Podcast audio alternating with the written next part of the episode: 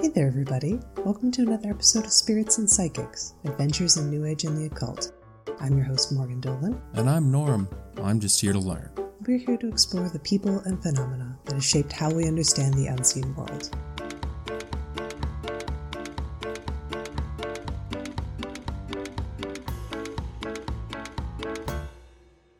Hey, Norm. Hey. So, what do you know about something called theosophy? Theosophy. Mm-hmm. Well, I've never heard this word before, but if I'm going to break it down by what I think its parts are, I'm guessing the is like theism, like deity worship or God based religion, and osophy is a study of? Well, you're making me jump further into my notes outside of the introduction section to say that the word theosophy was first used in writing during the 3rd to the 6th century by the Alexandrian Neoplatonic philosophers. Okay. They used the term to denote an experiential knowledge that came through spiritual, not intellectual means. In the course of time, several mystics and spiritual movements in the West, mainly Christian based, adopted the word theosophy in their teachings. Among them were Meister Eckhart in the 14th century, Jacob Boehme in the 17th, Emanuel Swedenborg in the 18th, and others. In the last quarter century, it came to be associated with a woman called Madame Elena Petrovna Blavatsky. Madame. And that's who we're talking about today. She, along with uh, Henry Steel Olcott and a few others, start the Theosophical Society, and that is the group that kind of holds the term to this day. And that's the subject of our two-parter we've got going on. So you said the study of religion through firsthand experience? Experiential Did I clock knowledge. Yes, experiential experiential knowledge of the spiritual world, which makes theosophy really difficult to get our, our hands around. But before we dive too into theosophy itself, its placeholder, the person that holds theosophy, Madame Elena Petrovna Blavatsky, oh, Madame oh, oh. Blavatsky, who I will now joyously call HPB, as she liked to be referred to. Of course she did. She is one of the occult heavy hitters. This is, Really? oh yeah. She, along with theosophy in this movement, is really at the root of so much what became New Age thought, alternate religion, bringing the East to the West. So much came back to her. And it all originates in the time that we were just in with spiritualism, late 1800s. Right. And as I was looking into it, I, I love HPB as a figure. I got so into researching her life, the inconsistencies, what we know, what we don't know. I hmm think she's great. A real rock and roll mystic is how I like to interpret her. I love that. But theosophy itself, which can, like spiritualism, continues into the present day, is a little hard to get your hands around because it seems quite general. And despite my initial desire to just talk about HPB for two episodes, I really wanted to get us into what it was theosophy, its principles, similar to how we approach spiritualism, in order to not only follow our pre-existing format, but start to see not only what are these ideas, but where are they coming from, and then really appreciate the interesting soup that produced them. So the theosophy is is in many ways considered the synthesizing of Madame Blavatsky's ideas. But they oddly enough extended beyond her. So after she died, they really continued and re- took over the world. But also, the other thing to know about HPB was she was sort of outed or proven publicly to be a so called fraud in her time. And it did not stop Theosophy from going. Hmm, Well, that's that's not unprecedented, is it? It is not. so, as I said, it had just a huge impact on everything that would become New Age. But it was also, what I can tell, one of the first line blurs when it comes to Eastern thought. So, one of the reasons why in the West, you hmm. know, we say it's Eastern, it's got Hinduism, it has Buddhism, we, we see it as all kind of this mush, comes back to her. And the original way of spreading it all is kind of this equal spread. Yeah. The soup you alluded to. the worst metaphor I could have used.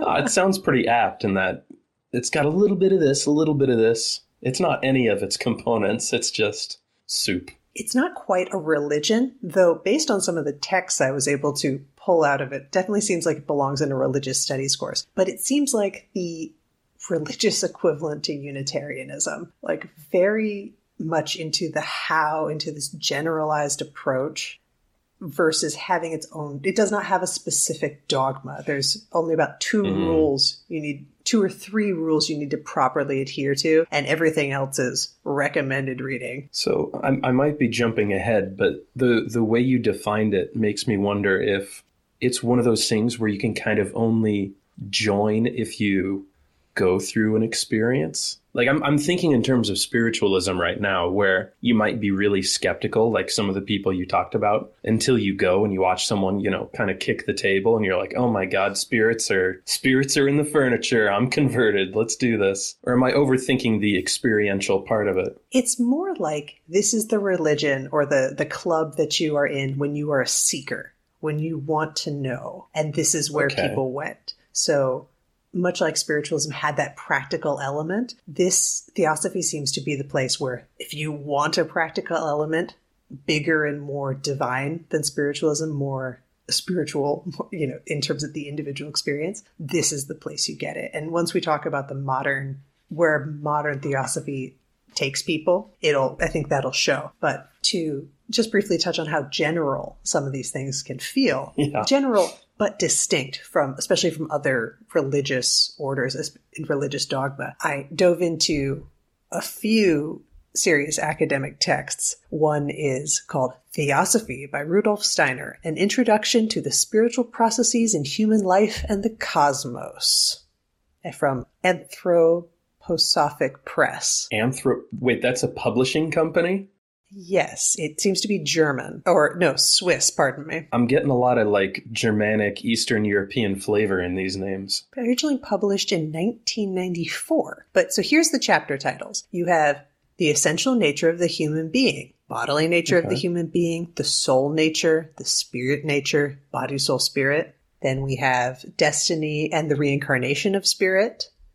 Then we have Huh. the three worlds, the soul world, the soul in the soul world after death, the country of spiritual beings, the spirit in spirit country of after death, the physical world and its connection to the worlds of souls and spirits, thought forms, and the human aura. I'm sorry, that was three different planes? That sounded like eight. It did, didn't it? And then we had another text that I truly tried, will not say it successfully did it, was Theosophy Across Boundaries, Transcultural and Interdisciplinary Perspectives on a Modern Esoteric Movement. Unfortunately, this talked so much about modernism that I really, like many academic texts, had to go like, wait, wait, wait, what is modernism? Let me, let me go back to the introduction. The, the aesthetic school of thought, modernist. I don't even want to get into it. It was too much for me. Okay.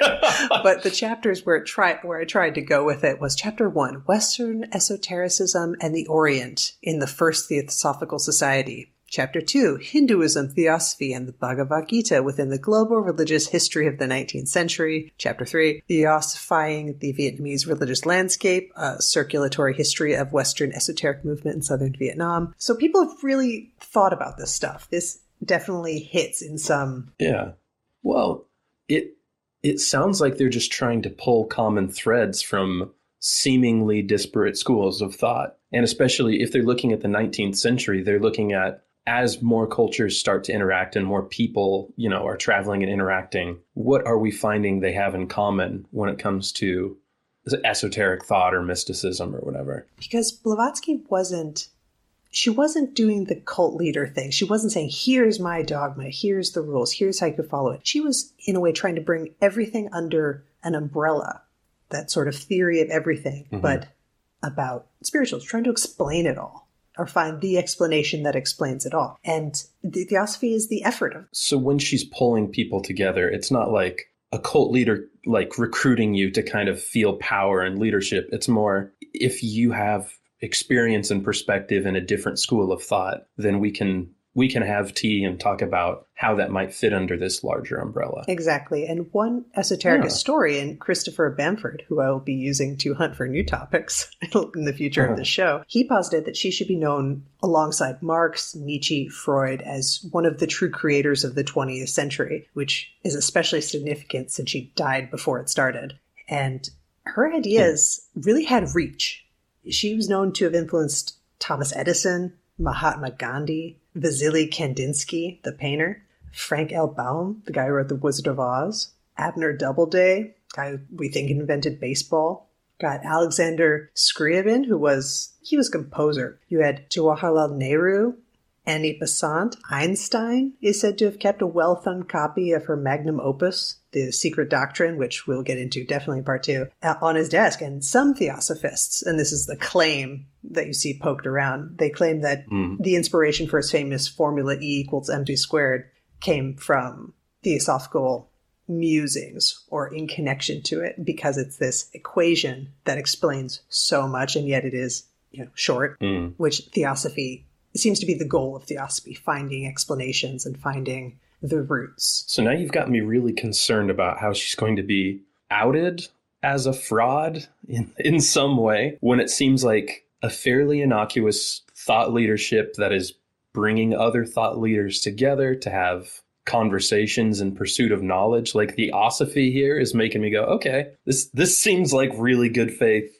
learning sharing and exchanging tradition. It does. And it's i i won't say it is and i won't say it isn't that's okay This is also looking at this from the theosophy going into the founder. So ideas to founder, as we Mm. did in some of our other episodes so far. We'll get into the fraud and the exposure later because it's so context dependent and Mm. of its time in a way that okay it we'll, we'll get there in part two. There's so much before does that. she get houdini'd i know that's spoilers does she get houdini'd I'm not Ah. nodding my head.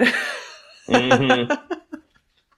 But so she, like many founders, is a bit of an enigma. So most founders, as we've gone through, tend to erase their past before they are, they want to hit their ideas before the big Right. rollout. And Don't mistake me for the idea. pretty much, and she was the same. But interestingly enough, she was also like that in present time. She was really hard to pin down as a person. She was bad at marketing herself. Interesting. And there is not, to this day, a, a biography of her that's considered to be fully factual. That's wild. So there's inconsistencies about her early life, which we'll cover a lot in this episode. And there's inconsistencies even about her when she was on the scene because she just told people all sorts of different things. She could not be pinned down. She she kept herself an enigma, which is an interesting tactic for someone who's not doing, you know, the Maharishi angle of, you know, cult leadership. Yeah. So Charismatic. So w- was this prescient on her part where she just kind of knew she needed to have ideas that were bigger than her character?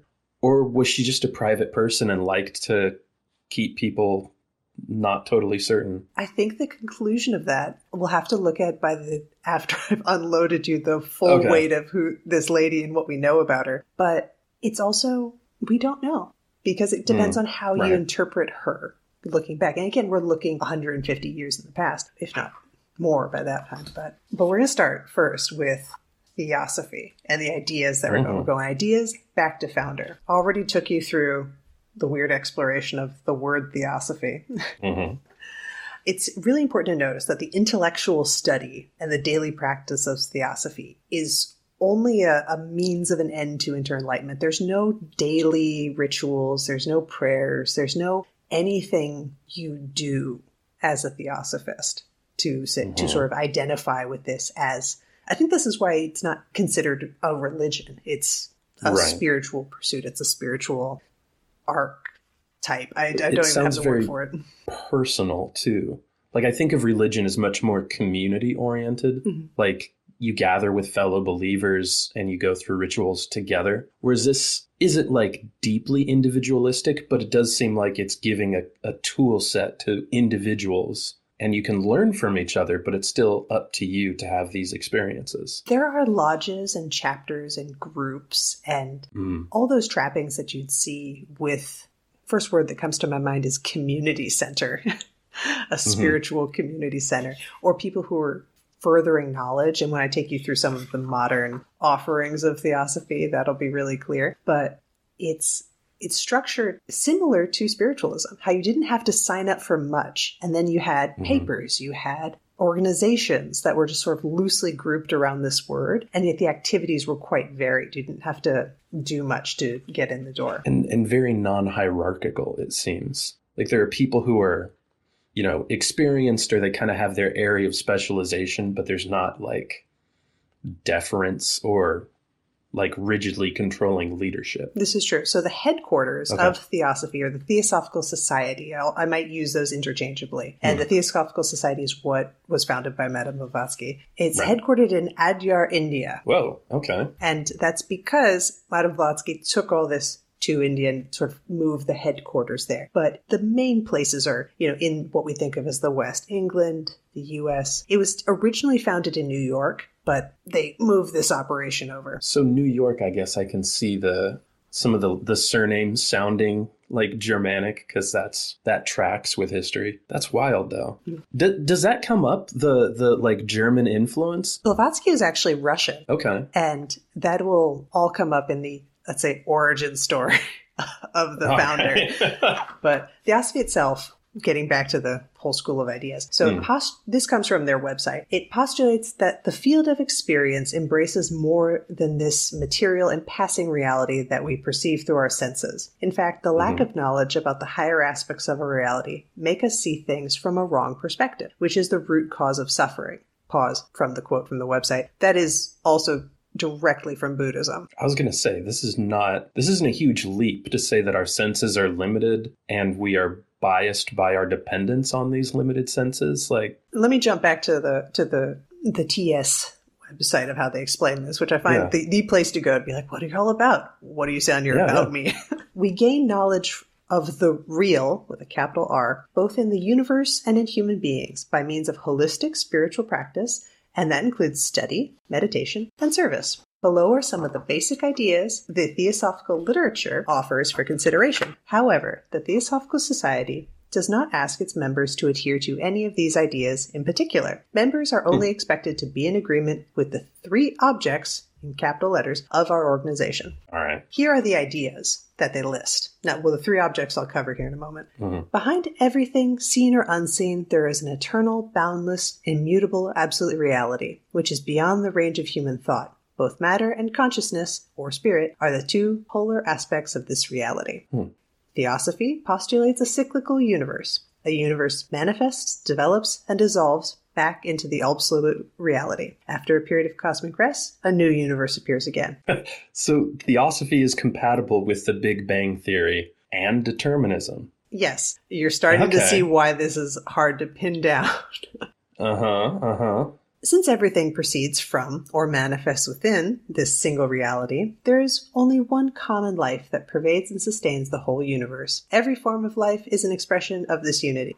The visible universe is only its densest part. The whole universe contains also indivisible dimensions and planes of exceedingly tenuous kinds of matter energy interpenetrating the physical. Woof. I mean, they're saying we are all part of a collective. Mhm. We are all one. Individuality is an illusion. We are God.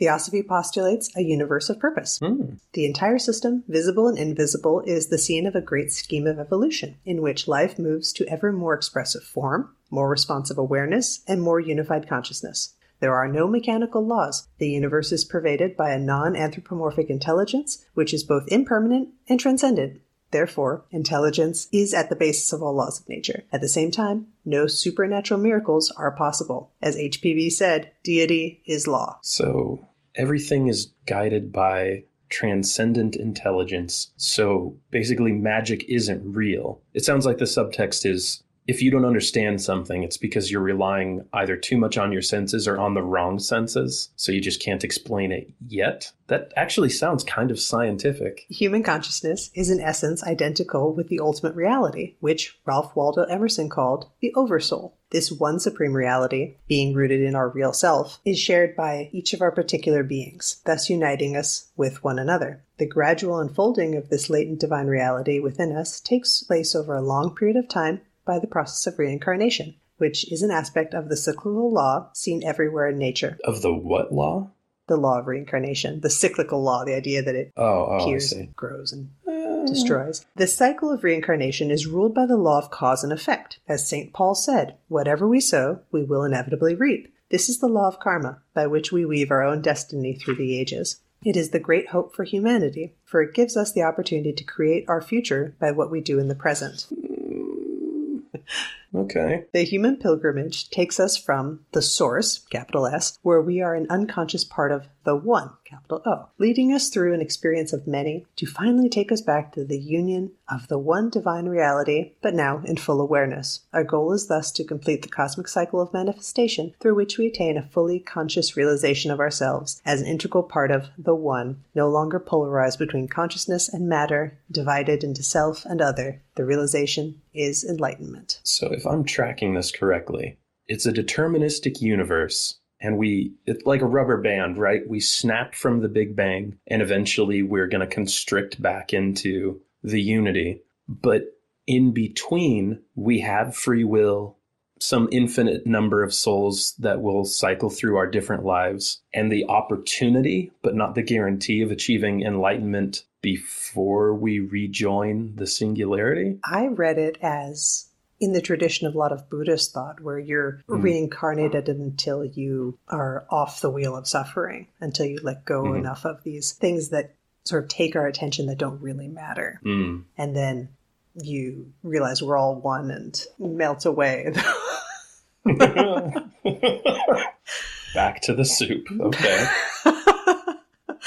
so the three objects of the Theosophical Society, these are the three things you have to sort mm. of sign on to underline, give your signature. And they were formed when the Theosophical Society was formed in New York on November 17th, 1875, and is now incorporated in uh, Chennai on the 3rd of April, 1905.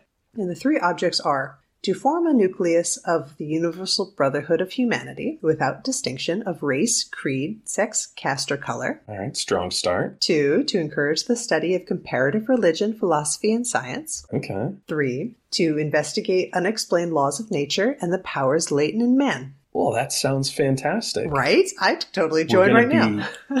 we're going to be kind to each other. We're going to listen actively to try to understand all the different starting points that people and cultures have. And uh, we're going to look critically at stuff that we can't yet readily explain and see if we can figure it out. Maybe over a pot roast.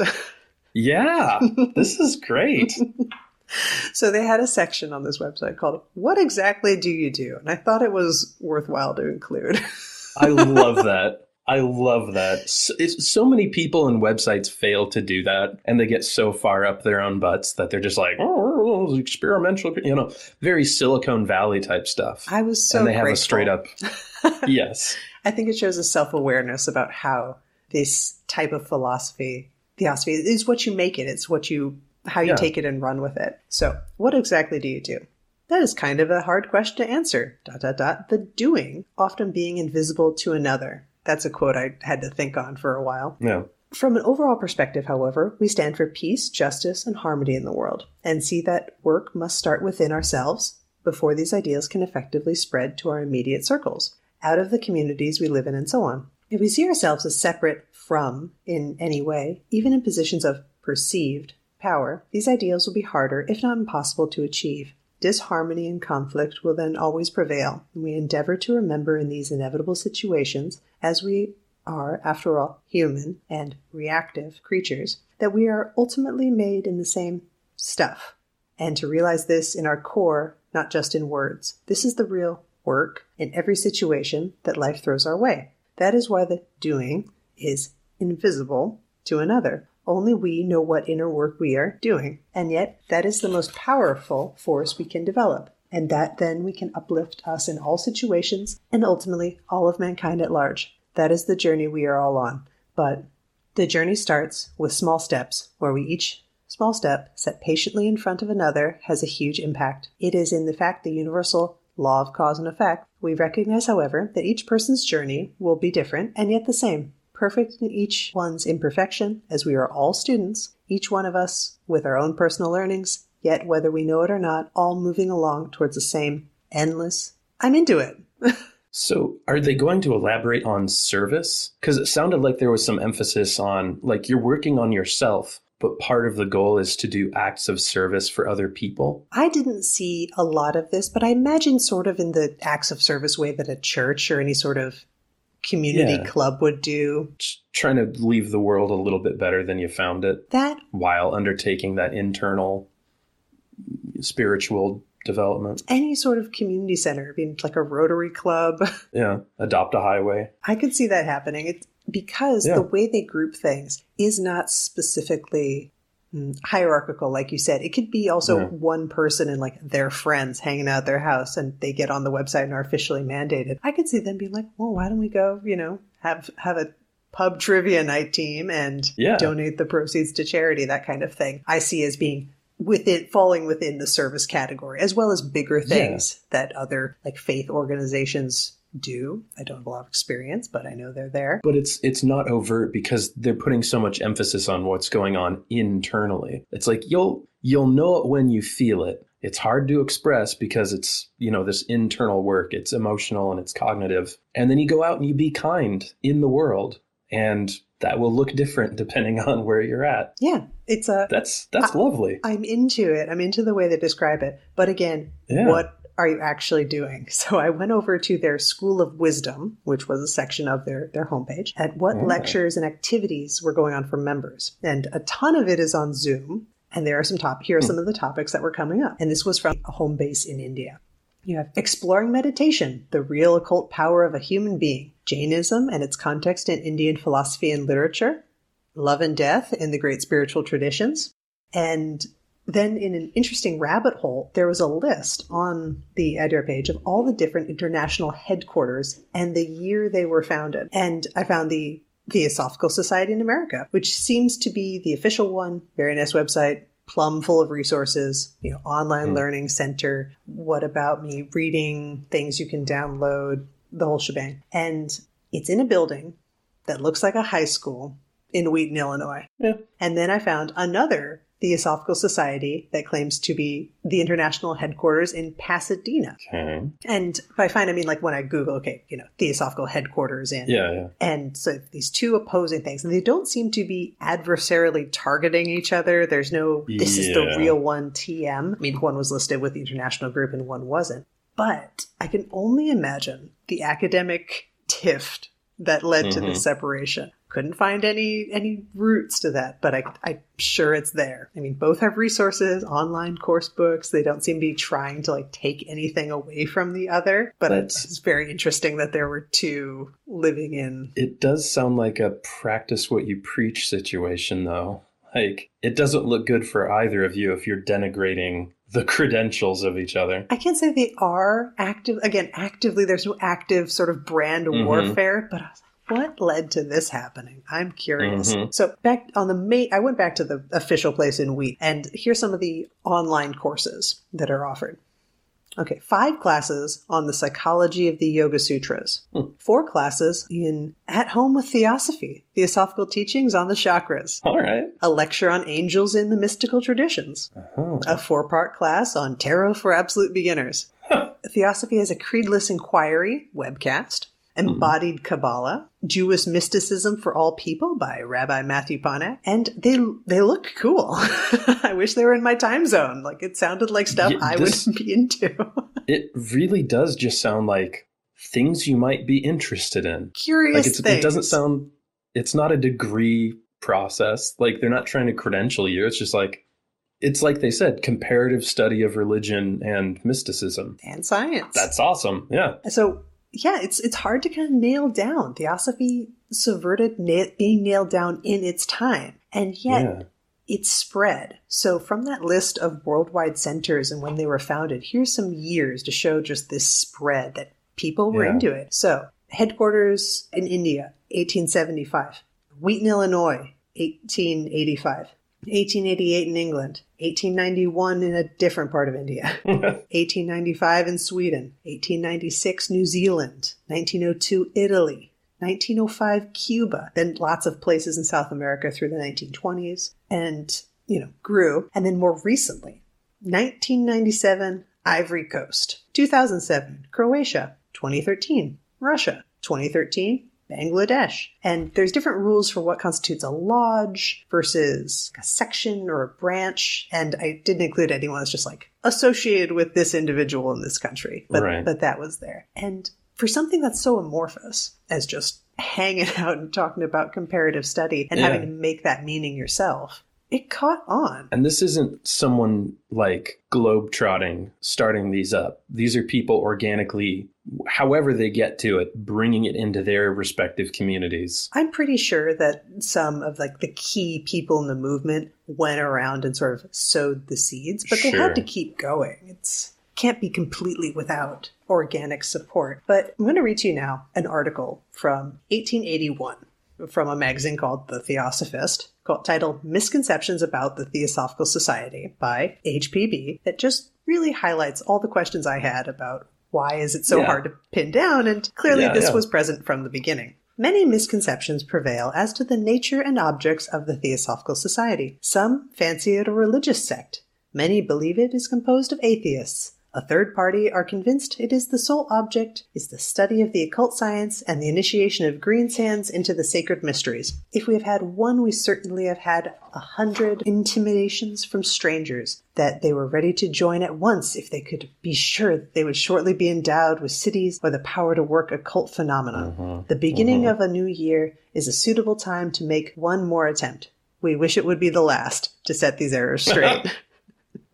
So then, let us say again 1. The Theosophical Society teaches no new religion, aims to destroy no old one, promulgates no promulgates no creed of its own, follows no religious leader, and distinctly and emphatically is not a sect, nor ever was one. It admits worthy people of any religion to membership on the condition of mutual tolerance and mutual help to discover truth. The founders have never consented to be taken as religious leaders. They repudiate any such idea, and they have not taken and will not take disciples. We're, we're studying together. The point is, th- these are rules for just a respectful, safe space classroom. Two, the society is not composed of atheists, nor is Right. it any more conducted in the interest of atheism than in that of deism or polytheism. It has members of almost every religion and is on equally fraternal terms with each and all. Yeah. I think that speaks to some of the concerns at the time. Yeah, yeah, yeah. Three, not a majority, nor even a respectable minority, numerically speaking, of its fellows are students of occult science or ever expect to become adepts. All who cared for the information have been told what sacrifices are necessary in order to gain the higher knowledge, and few are in a position to make one tenth of them. He who joins our society gains no siddhis by that act, nor is there any certainty that he will ever see the phenomena, let alone meet with an adept. Some have enjoyed both the opportunities, and so the possibility of the phenomena and existence of quote siddhis do not rest upon our unverified assertions.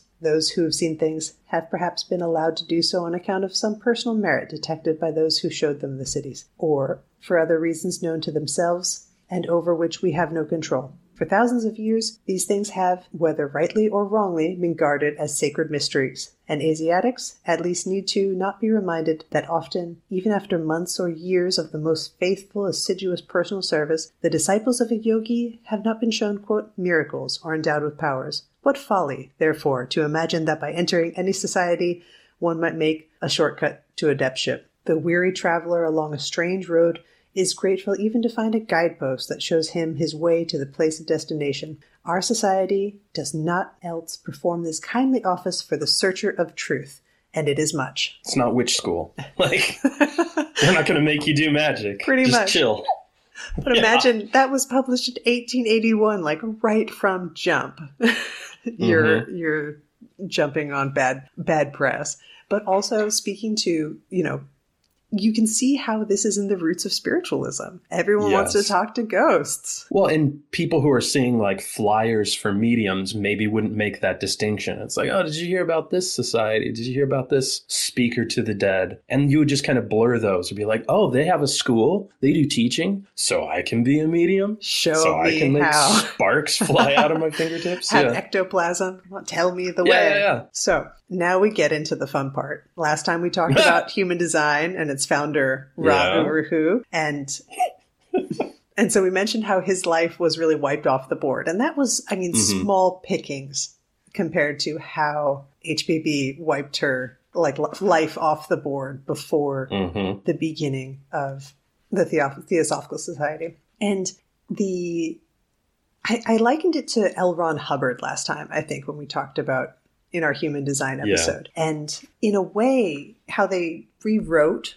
or how they present his past in hmm those resources is I, in a way sort of the two sides of the standard either it's completely non-existent or it's shown to then have value, which Right. in a way are two approaches that are equally unsatisfactory when it comes to the life of a founder. Either we know nothing about you, which becomes suspicious, or we know crafted marketing angle, which is also Mm. sus- suspicious. And I think that shows how it's all uncomfortable. Yeah. It's it's designed to get something. And in a way, it makes me wonder, and I'm sure as we go through our paces with this journey we're on, we'll see.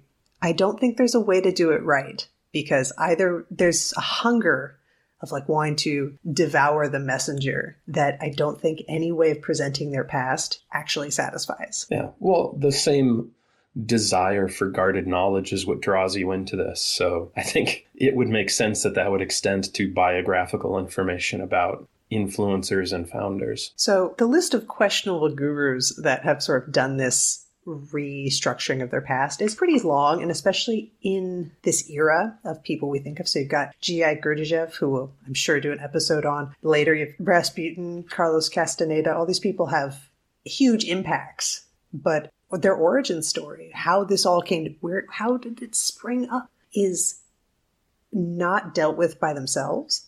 And yet, the thing that is most fascinating for those of us that look back and are trying to sort of look at this in acumen. So, like I said, like HPB, they all are wiping off their life before their ideas. And Right. in a modern sense, it, it really doesn't, again, it doesn't feel strange to do this because it's what anyone does when you're trying to make a brand. And it's, like I said, it Mhm. can't be a black mark against her, but it really leaves me torn looking at the stuff when it comes to how we've talked about truth and realness. Because, like I said earlier, there's no fully factual biography of her. We don't completely know this is what happened to her. I'm drawing mostly from the Gary Lachman biography of it because I love him as an occult historical writer. And he is the most even handed. There's some that really take Blavatsky was a fraud. Here's how she was full Mhm. of it. And it, I think Lachman takes that into account when he writes his work on it, but because also I like Blavatsky, so I want to see the the fun side of it, and also mm-hmm. because we're looking at someone from the 1800s, it- it's I feel a bit freer to do so than if we were looking at someone from modern day or even from the mid century. Yeah.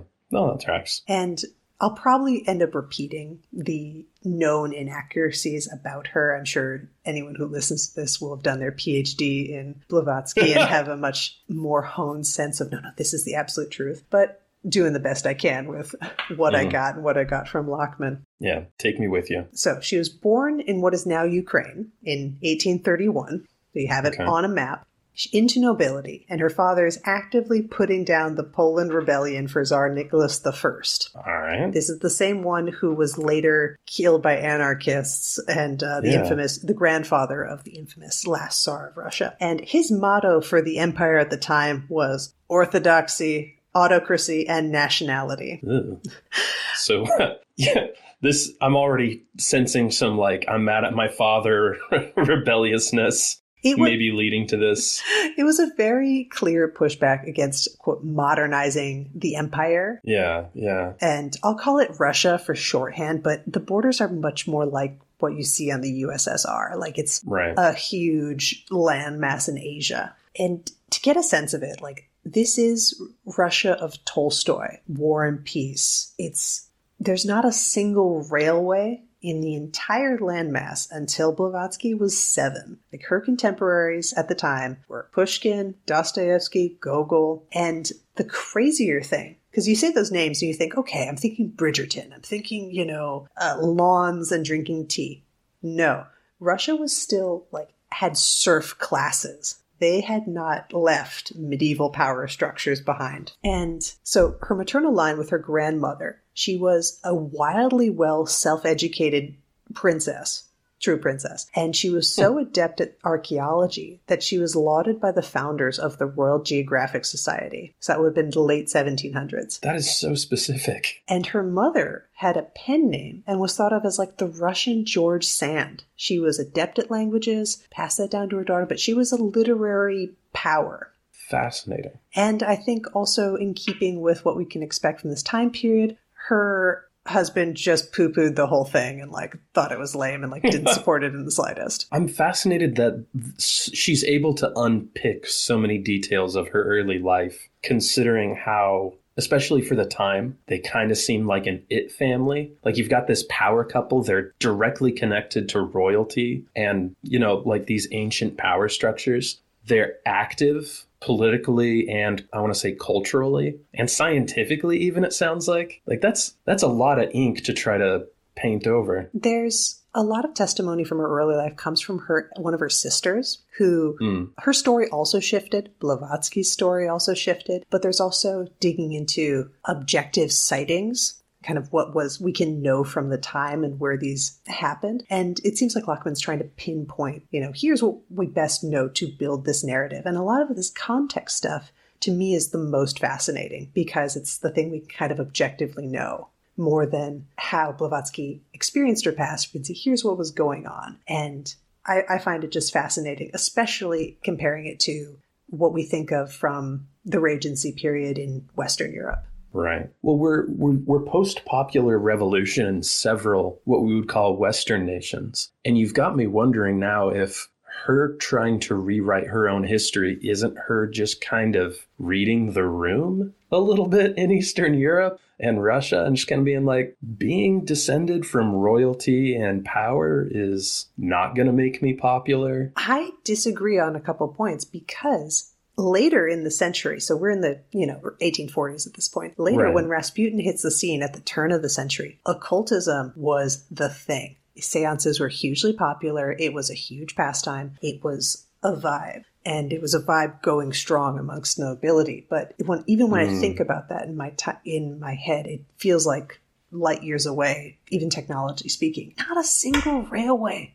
So her dad, let me let me take you on this journey. So yeah. her dad's in the army, and she and her mother are like stomping around from Poland to what is now Ukraine to Tbilisi. They are moving around with his army career in an era where there's no trains. This sounds like a version of hell. As someone who just moved, you can appreciate yeah.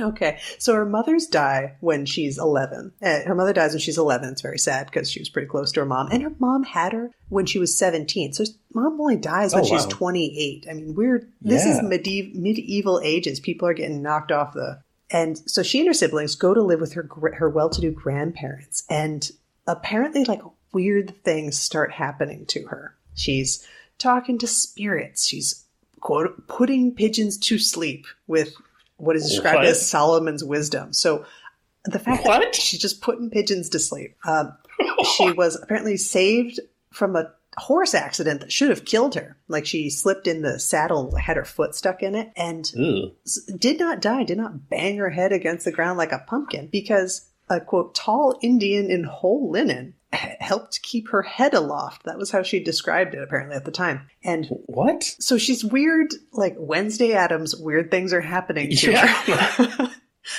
these these aren't just things happening to her. Like putting pigeons to sleep with the wisdom of Solomon I mean, I don't is not a passive act. That said, I did once see a guy on the street in Seattle at, when I was coming out of a Starbucks who had like just a ton of looked very happy and had a ton of pigeons on him, just very gentle and docile. And these were definitely street pigeons. It was in the middle of downtown. And i i had to give him a couple dollars because i was like this is kind of amazing so maybe he could put pigeons to sleep. And he wasn't just dropping bird seed, he was just vibing with the, he with was, the pigeons. He was on his knees, arms out kind of like Christ, didn't look like a true weirdo. Looked fairly normal, which was what made it, I guess, all the more memorable all these decades later. and he just had a ton of pigeons on him. They were eating out of his hand. They were they were nibbling his ear. I don't know why or why he let them, filthy animals, but I guess people, it, it is the one thing that came to my mind when I read that line. I was like, it can be done. Fair enough. Experiential wisdom. Okay, and here's the interesting part. So she dives into her great grandfather's occult library. And so you think 1840s or 1850s, and a great grandfather, you're talking late 1700s. Her grandfather had tomes from Saint Germain, the alchem- the French alchemist, Freemasonry, a bunch of secret society books, which were so taboo because secret societies in Russia had been outlawed on pain of death by uh, Catherine the Great. So is this is this like a rich person in Europe just collecting rare books to display them? Or was he like, oh yeah, I've read all of these. This one's my favorite. I think it was a true interest collection because Catherine the Great was imprisoning people who were part of secret societies, and you've got their literature on in your library. That's a bold move. Yeah, it was part. It was partially a response to the theory that secret societies were behind the French Revolution, Mm. and you know Freemasonry. It's like, well, you've got a bunch of radical free thinkers. What was the orthodoxy, autocracy, and nation- nationalism? like it's you know pretty bold but can you imagine how cool that must have been to be in there as a teenager talk about the feeling of secret knowledge it's books that are truly pain of death you're living like wednesday addams you're reading stuff that you know you're not definitely not supposed to have talking about Sedating pigeons. there's an there's another um, thing that I didn't include in my notes, but it was that she had a like a serf or one of these people that worked. I couldn't. It's not clear if it was her servant or if it was a, a companion of some kind. But because where she's located isn't we're not not Moscow, not St. Petersburg. It's much more closer to the Caspian Sea. but it's like an estate, yeah? Yeah, but it's near Volgograd on the river of that river that leads to the On the Caspian Sea Yeah. it's near the mouth of it. Anyway, that was at the time was had a lot of nomadic Buddhists. Maybe they're still there, and it's a very multi-ethnic region, obviously. Yeah. And one of them was said that he instructed her in the quote language of the bees, Okay. which I, I think Lachman just dropped it probably because he read it and was like, "This is weird," because there's no further explanation of what on earth that could be. I mean, my first thought is it sounds like they had a little apiary, and one of the people who worked the estate was just like, you actually don't need protective equipment if you just don't do certain things that make bees angry. Oh my god, you're right. That is oh, wow. probably it. Maybe it's like that with pigeons too. Maybe they just go to sleep if you do something. Yeah, just if you don't trigger their flight, fight, flight response, then they're just like, all right, maybe you're part of the flock. You- this is chill. you without naming names you know someone who might have the answer to that question and you should Mhm. inquire I'm very curious now, but ask her and, I- and and bring it back for part two yeah, yeah. so this is sort of setting the the early life stage right and so she gets so she moves some around this like family circle of princes and nobles who are just into the occult and they seem to give more air and fire to her interest. There was a lot of the narrative was a little windy for what I wanted to communicate here, but she seems to be not only into this study of the occult, but into and I say occult because that seems to encompass all sorts of spiritual learning, but she's being Yeah, exposed to a variety of things in her early life by moving around for the military. And then as she's raised in the circle of people who are into it, she's voicing her opinion, wanting to know, and getting not accolades, certainly not that, but she's getting response. She's getting yeah enough that she positive. enough that she can So- keep going. I gotta ask because she, the way you've described it to me, she's putting something together that's very open and permeable to everybody. You know, no race, creed, color, and I guess most of my like historical knowledge of colonialism is from the British perspective, which is like very condescending toward all non-British, you know, non-elite people. And I know that, you know, everybody's in bed with everybody when you get to the monarchy, even at this level, but is the Russian occupation and presence in these different areas, like very multi ethnic areas, does it not match that British model? Because it sounds like they are being chill interacting with different people from different classes and backgrounds. And I don't see a British colonial outpost doing that. I'm pretty sure that anything that has this level of social like stratification, so much so that people say the middle middle ages are not over in this region. I don't think we could ever describe them as being chill. However, That's fair. Yeah. However, I I noticed just by people's last names alone that you Mm. are seeing a much more spread of hierarchy. But I would not be surprised if power in this in the upper class is centralized enough that it is noticeable. I guarantee it is beyond noticeable who's in and who's out. Right. And so her her birth like her birth name was von Hahn, very German, Germanic, Mhm. uh, you know, all the way up in Poland. And she marries a guy named Nikifor Blavatsky, and she's over in what is now Georgia, or maybe she's still over by the Volga. She goes to Georgia at some point. So you're moving around. But as I said, she has nomad. There's nomadic Buddhists. You have varying religions of what do you know, Russian Orthodoxy. I'm sure there's Catholicism in Poland, and it seems multicultural in a way that So- British occupation did not acknowledge. like the power is still stratified but socially it's not they're they're not treating the locals like they're dirty or something like that You know, like I you can hang with people I I get the feeling. I'm sure it wasn't nice. I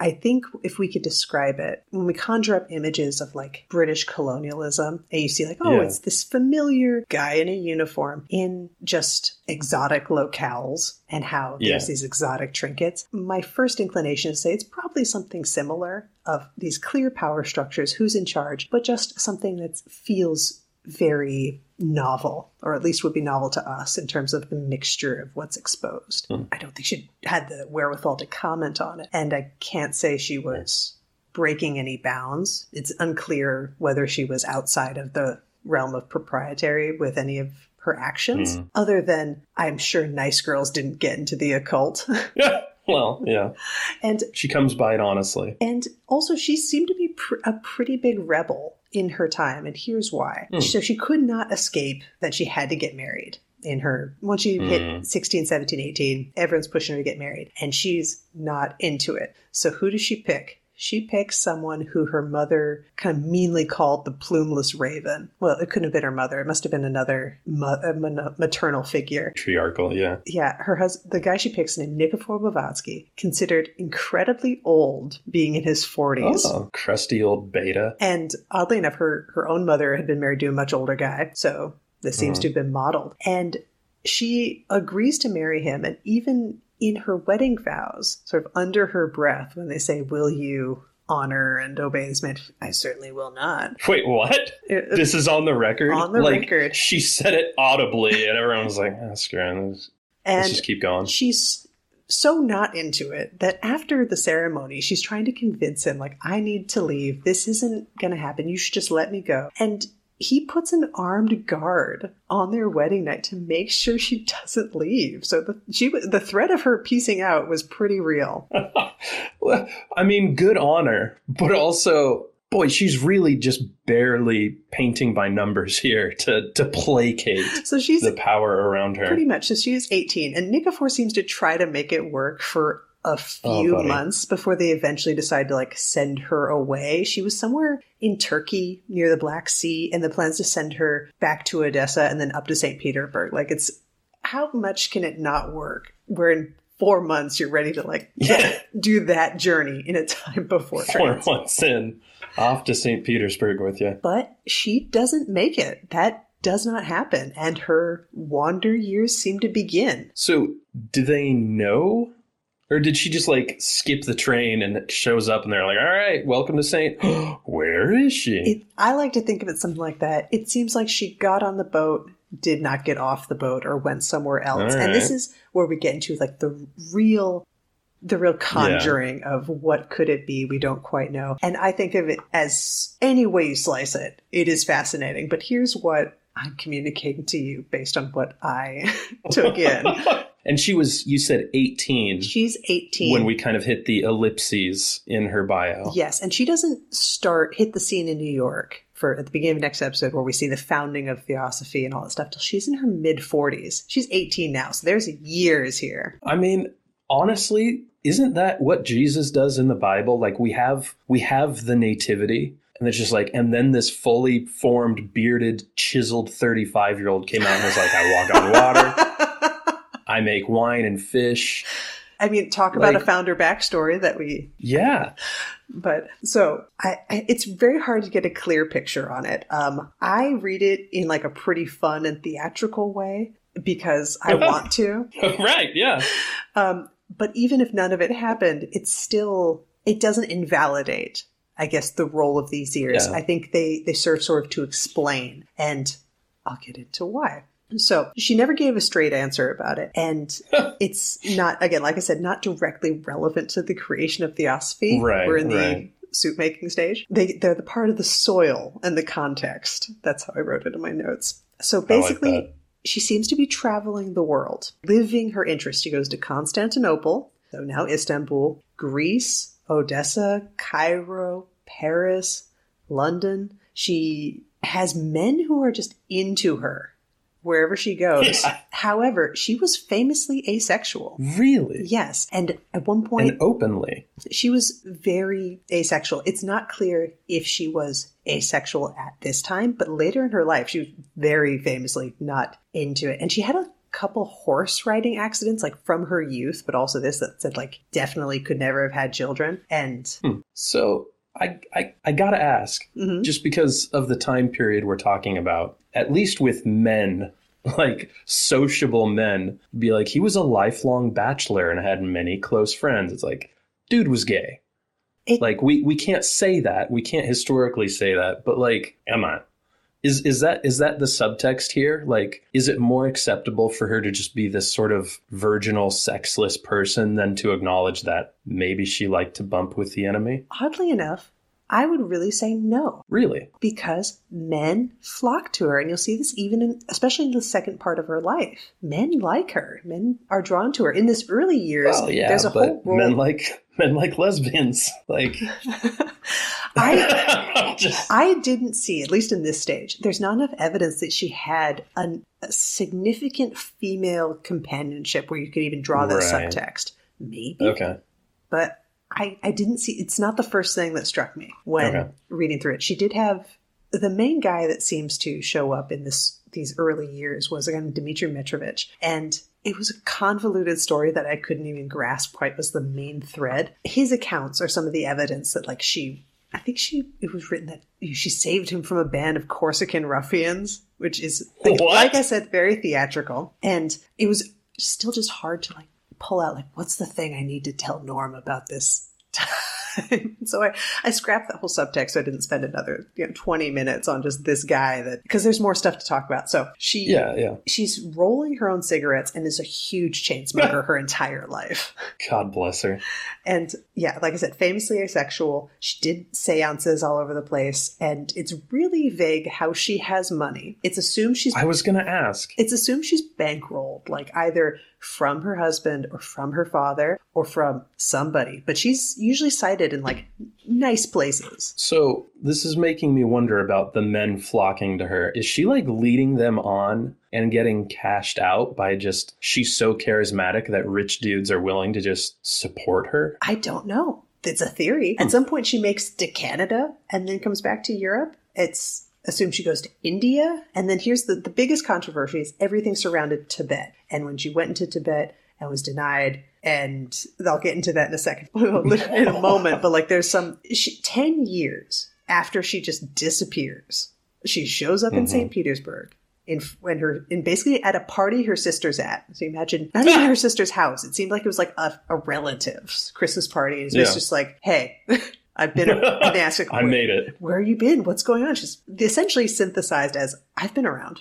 Yeah, she does the Johnny Cash song. so she and her, and then you have the next ten years of her sort of have being returned into her family. Nikifor isn't trying to make anything happen at this point. That seems to be dropped. And so again, trying to find a single narrative with which to share with you that was not just overloading you with kind of meaningless details. But at some point she goes to Tbilisi in what's now Georgia, where her grandma dies, and then Hmm. yeah, just another 10 years of traveling, trying to get into Tibet again. She got a reputation as a magician and a seer, basically anything that we would now put under the umbrella of a psychic. And she's all over the place. She goes with her godmother to London. She's all over the shop. So when you say she's doing seances, you mean she is acting as the medium. Mm-hmm. Like she's not patronizing mediums like trying to reach her mom or something. Like she's becoming the practitioner that others might seek out. Definitely. I'm sure she was the visitor of seances, but this one means she's in her Mm. interest in whatever these are. She is living her interest however she's getting money, which is partially also why I say, like, there's people that, biographers that contest whether any of it happened, like if she made it to India or if she made it to Tibet. It doesn't matter. It's just either way, you have 20 years of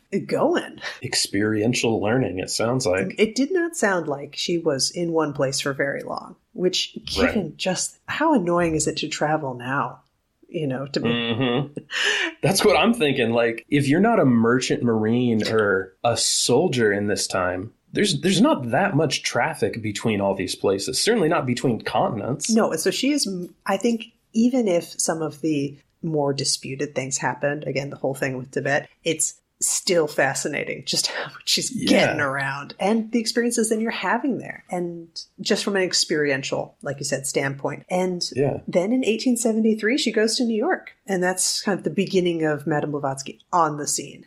And she's still an unknown at that point. Yeah, but this is her cotillion. hmm So the big source of debate is, like I said, whether or not during these 20 years she meant to Tibet, whether she got there, whether she learned, you know, anything. And she claims she did. And this is, her claims are, again, fluctuating, but the word secret school gets thrown around. And she talks about what's called the masters. I, we'll see how much I use the word masters in the second half in part two, because Yeah. I think it's a little distracting. And they seem to also be an anchor, or, I mean, they're the famous focal point in her story because she attributed so much of her knowledge to these masters, you know, Kuthumi. He, these are people I learned from. And it, I do not see how these are possible as a physical person. However, there is still testimony from, especially from the second part of her life, that they were real people, that there were, it's not just completely made up. I'm a little confused why that is a point of contention. If if I get uh, an MFA and I read the classic literature, I would refer to those authors as the masters, and no one would dispute that I'm reading, you know, Emerson or Plato or whatever else. Is is that such a controversial claim to make that I I traveled and learned from masters of their fields? I feel like it's the equivalent of saying you studied at a college that doesn't have a website. Ah, I see. Like it's yes, it should work, but I think even by the standards of the time, there was still a demand of give us a little bit more. Be a little bit more Yeah, yeah, descriptive, yeah. and This that does not thin. not seem to be her strong suit in any way. So the just know that everything's called masters in the realm of Madame Blavatsky is sort of a uh, touchy point. And I, I think yeah, a few things are going are going. So let's look at a spectrum. Uh, so first, there's there's no masters. It was all Hmm. self taught because she was reading books. She apparently had a fantastic recall, like photographic memory, and translating. But Okay. she's got a she's a smart chick, and she's enga- clearly engaged in this interest. And as I know from just being engaged in an interest, you just you pick up stuff you can't remember again where exactly it came from, hmm and it starts to synthesize over you know, imagine 20 years of being in a deep interest with the education to get into it this is like recorded knowledge. She's not inventing this stuff. Whether she can remember the exact source for each thing, she is absorbing it from external sources. and then we get also onto the further on the spectrum of does she have abilities what are these abilities is it like we've talked about how psychic abilities sort of exist on the spectrum of sensitivity Sure, sure. is she on the spectrum? Because from her sister's testimony about her early life, weird stuff's happening, and even Mhm. after she came back, weird stuff she's not. She's not full, fully wired. she hasn't. like the, She hasn't quit the pigeons yet. Yeah. we don't see a lot of testimony about pigeons, but I don't think you're just like, yeah, Jenny, like, you know, Helena's back and no time has passed. It's definitely going back to your hometown after some after 20 years.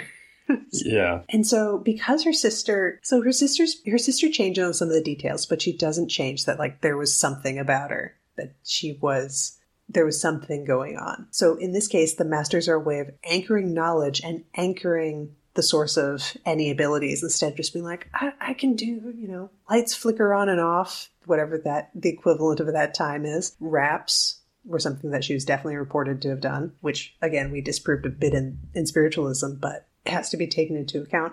It it strikes me a little bit like how human design presented itself in DNA and science of the early 90s to make it Right. much more legitimate or anchored kind and of real. bolstering it. And Yeah. so it makes me wonder also how much later in the 1870s she's anchoring what she wants to express in theosophy in this way of creating origin for knowledge. Yeah.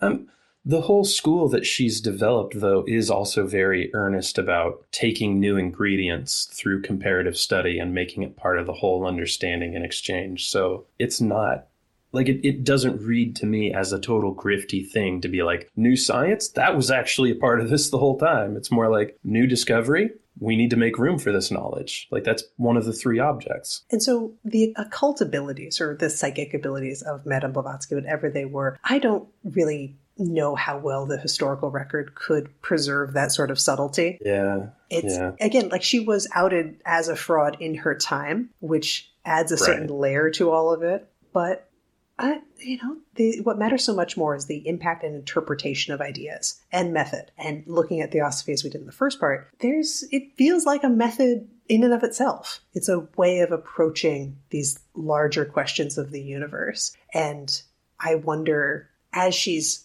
she's not actively trying to take herself to the next level as sort of launching herself as a guru or as a speaker, right which I think is commendable, but she does want to be taken seriously for her ideas and for her participation Yeah. in this interest in a time when she is very much excluded because of her gender. I was going to say, this sounds very proto feminist. She's not trying to scam anybody, but she wants to be seen as a scholar, and a writer, like a legitimate thought leader. in secret societies as well. You know, any sort of group that's like into what occult secret society she wants, she would probably have loved to have joined. And being a woman barred her from so much of that, both in Mm, Russia mm. and in the United States. Yeah. And so, how far can you take individual study?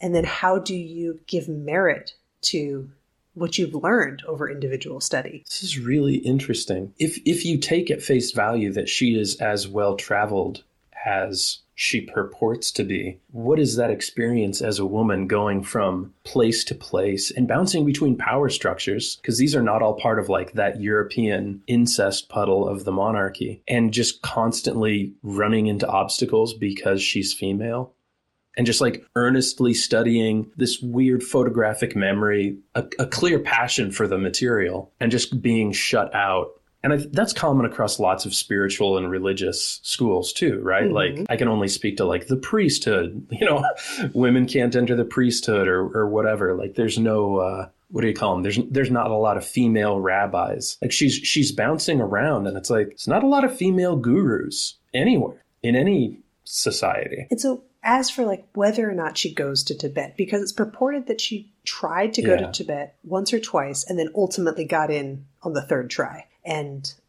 it's, I, I kept that sort of out of this narrative because, again, it's uh, the absoluteness of it Yeah. doesn't matter so much. Just like it doesn't matter whether the mass, who she identified as the masters Right, in her right. past really matter. Gary Lachman goes into a deep exploration of how it would have been difficult to enter Tibet at this time, despite it being geographically large. So, for those who don't know, the Tibetan Plateau is about a quarter of modern China, and it's really, really high up. It is basically ground, what feels like ground level on the Tibetan Plateau is the height of Mount Rainier in Washington. So, it takes a while to the switchbacks alone to get up Yeah. there. There's only so many roads that get you kind of up Yeah, that high yeah. with, from any side of it. And those are, again, known. And at this time, it was really, really common for foreigners to be kicked out, sent away, killed by bandits. It wasn't considered open.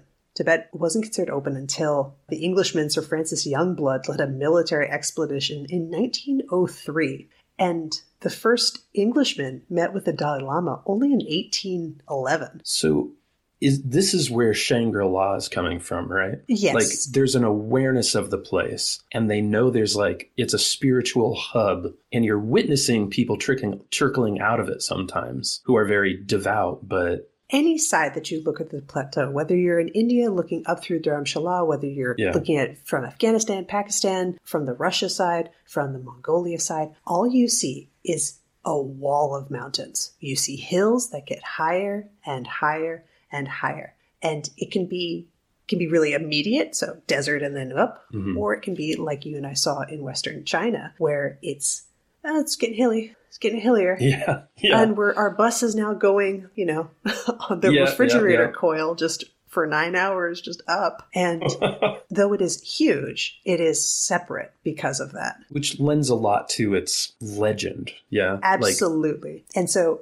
what is it's sort of patrolled on the outskirts because you have the British in India, in Nepal, in this whole region. Hmm. And there were some that testified that having seen or heard of a white woman traveling alone in the region in 1854 and 1867 that matched what would have been Blavatsky's description enough that people drew the lines that this this was Madame Blavatsky. And it doesn't seem like there would be an incentive for your average colonial border guard to lie about that. It was enough of a memory that you're like, yeah, I will testify to this really weird thing Yeah. that happened. It would stand out, yeah. Yeah. So again, it's a fascinating place because of the obscurity of clear knowledge about it then and now, then being before the time. It always seems to have occupied this sort of mystical space of Yeah. of hidden knowledge. And it does so to this day. And it's where she talked about it as being the source of the secret school. And there are people that use the moniker secret school now. I'm sure I could do a whole episode about it. A hub of knowledge or learning. And given that in Tibet, there is the whole Lama system. There is a hmm university created style of understanding Tibetan Buddhism. It, or it could be,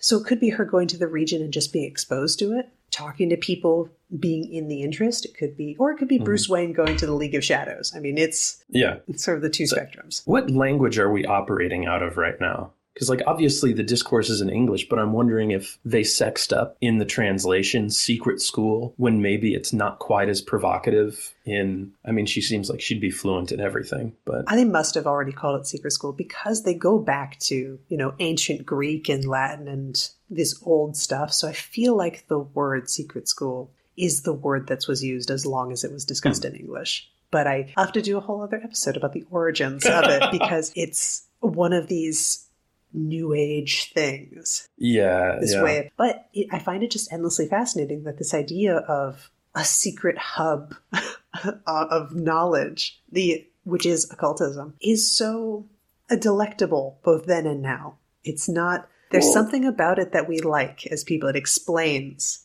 something that Well, we, experientially we otherwise are just grasping towards. Right. It gives us vocabulary for things that are familiar enough to be recognized, but distinct enough that you don't have better explanations. But I mean, this this vocabulary is it's built into occult and esoteric. Mm-hmm. So she's really being quite consistent and kind of being like anonymous masters, the secret school. It's like, yeah, if you're going to present yourself as a student of the world of occultism, it is hidden from view. But likewise, it would have been beyond weird if she came in and be like, here's my full resume, everywhere I've been, how Mhm. long I studied, who I studied with, notes of distinction. Right. You, not only I would that have been possible to produce, who would you even think about what you're doing in that way? Well, if you're trying to start a cult, maybe. But she's clearly not trying to present a resume to be the matriarch of a school of thought. She's trying to set a precedent that allows other people to join in and, and advance the, the research and learning that she's doing. It's also why I can see her from a very human perspective. She's yes, she's a daughter of privilege. She has lots of resources to be able to do this. However Mhm. much or little she ended up traveling, she's moving around to some degree. Mhm. And she's seeing stuff and you're absorbing it and you're it seems very human and understandable the way she's approaching learning about all this. Or and then Yeah. wanting to naturally produce something. You and I wanted to produce something, so we made a podcast. She did not Mhm. have that option. So she did the next best thing. a Theosophical Society. but But well, that and, and to your point, the the absoluteness of her travel matters less than she's getting these ideas from somewhere. She's definitely meeting people. So it's like if you talked to a Tibetan monk, does it matter if you went to Tibet? Dude is from Tibet. Dude is involved in these systems, and you got some exposure to those ideas. I mean, the debate there is then if you're using it like, are you on a train somewhere and you run into Right. a Frenchman? And it's like, I'm, you know, Yeah. I heard that the situation in France is, and you're saying an absolute when it was really just one guy's perspective, you know, from wherever Sure. he's from. That is, and I think that could potentially be really at play. And Mhm. what led to this soup of Eastern ideas that becomes what she spreads afterwards. And that also seems very hu- human. I understand both the inclination to do that and then how it's just interesting to think, oh, and this seeded the the new everything that would become new age or Yeah. non-traditional thought in the United in not just the United States in the Western world. It's it's appealing and also incredibly plausible. It sounds like something that probably would have happened. I mean, how many people did we know in China that probably did a version of that talking about their Oh yeah. year abroad?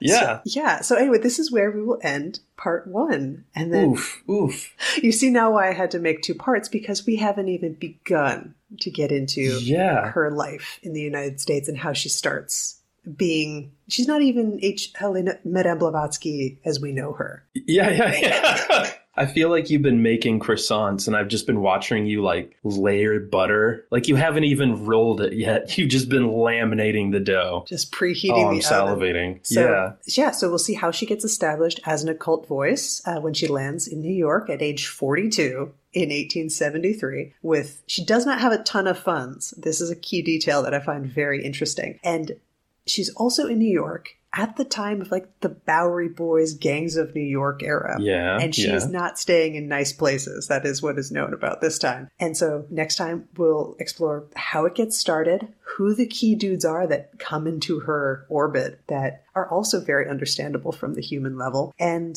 yeah, how she becomes a force to be reckoned with, how she gets debunked, which to answer your early, Yeah. your earliest question, yes, it is kind of a Harry Houdini. But I, I mean, it would have been really just perfect if it was Harry Houdini himself. It was But- not. It's a little too early for him, but he would have Yeah, been yeah. right there. He was there in spirit because it's the Society for Well- Psychical Research. They come. Yeah. Well, and it seems like the companion to spiritualism and the like, I don't know, man, there's forces out there. Would be skeptics being like, all right, we got to team up and Mhm. shed some light on these. Yeah, and we'll talk about how This she she gets so to India, all the crazy adventures and weird stuff that happens to her there, and then her kind of seminal works, the spirit, the Secret Doctrine, her death, and how Theosophy, where it went afterwards, and its contributions, and it definitely has a role in feminism. One of the tome, the academic tomes that I got into was about theosophy and, and feminism in the New World, or something to that effect. I'll have a full title for you next time. It was pretty dense, and we got more more to go. The more you talk, the more I'm just like, why is this news to me? Because so much of what she's touched on is so familiar. And I'm sure just based on what you've teased, the ideas are things that are like, even if you're not really woo, they're in the public consciousness. Like we all know about crystals, we've all heard of chakras, mm-hmm. like whether or not you've studied it or interacted with it meaningfully. And so much of what she has done up to this point, just like becoming Jesus, you know, like the, the part that's not in the Bible, it's just like, holy shit, she has been busy. She has been learning. And at this point, it doesn't even sound like she's hauling around a trunk of notes that will become her book, right? She's just being in the world. And even if we, despite your your Jesus analogy, even if if she's just an interesting lady of the time, it is still Yeah. incredibly interesting, even at its no most one sort else of is stripped down. this. Yeah. as someone who lives sort of a non-linear world, a globetrotting lifestyle, I feel a lot of affinity for Madame Blavatsky. The other phrase that keeps ringing through my head since we're talking about colonialism is cultural appropriation. Mm. But it seems like the predicate for that is taking ideas or adopting ideas without giving credit. And she may not be naming names, but she's giving credit to the sources that she's pulling from. Like she built giving credit to sources into the school, if I'm understanding it correctly. Well, we saw from that document of from 1881 that she variably Yeah. says, "We are not, we're not taking any disciples. We are not the magic. It is not in me." Which I think is very the thing that defines her as not being in the questionable guru cult leader category. Yeah, yeah. she did not want disciples. I think she wanted to be supported, eh, but in a way that's no different than how someone of a nobility class would be bankrolled or expected to be bankrolled through life. I think you're going to really like seeing what happens to her in in the United, in New York in part two. yeah. Oh man.